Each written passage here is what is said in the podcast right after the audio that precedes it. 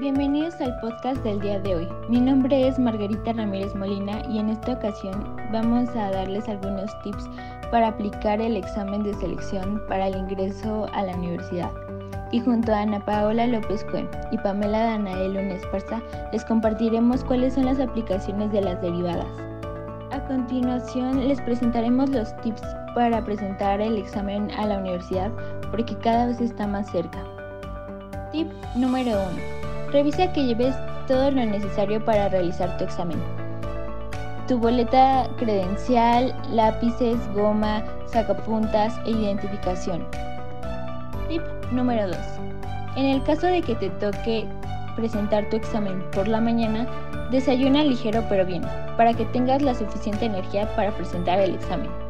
Al igual que si te toca presentarlo en la tarde, ve con algún alimento en la panza, pero por ningún motivo comas algo pesado o que te pueda irritar o caer mal a la panza y así poder tener toda tu concentración en el examen.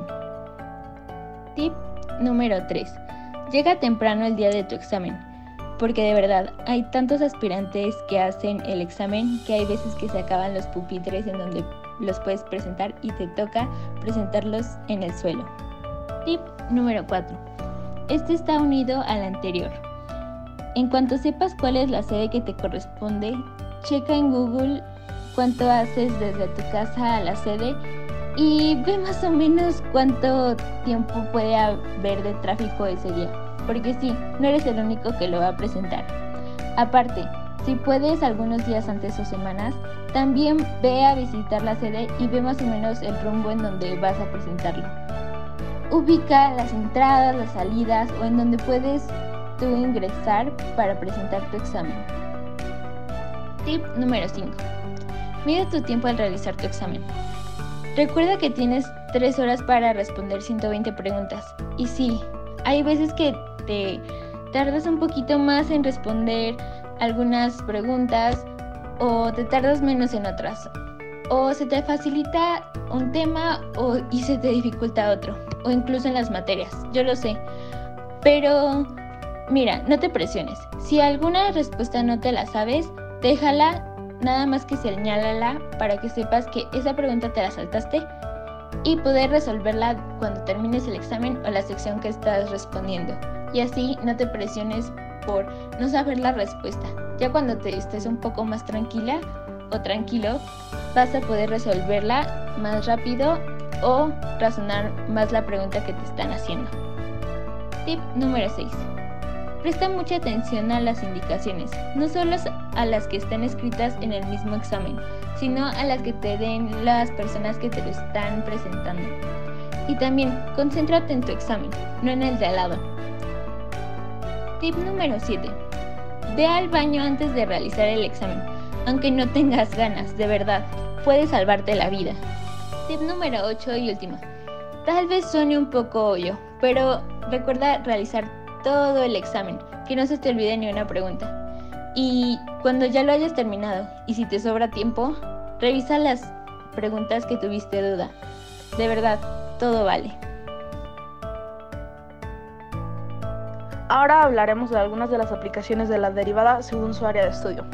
En la medicina permite conocer la evolución de ciertas enfermedades, estudiar su ritmo de crecimiento o de crecimiento al utilizar fármacos, comprobando así su efectividad. También podemos estudiar la evolución de ciertas epidemias con respecto al número de enfermos en función al tiempo transcurrido.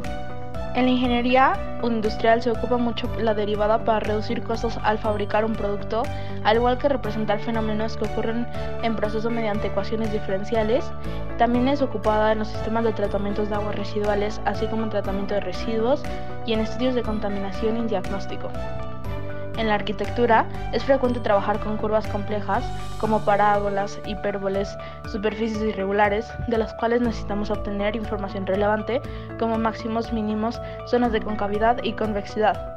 También se utiliza la derivada para calcular áreas y volúmenes de regiones sólidos de revolución, para resolver problemas de optimización que es reducir costes de los materiales y resulta de gran utilidad en el diseño de vías, carreteras y más específico en el estudio de la curvatura.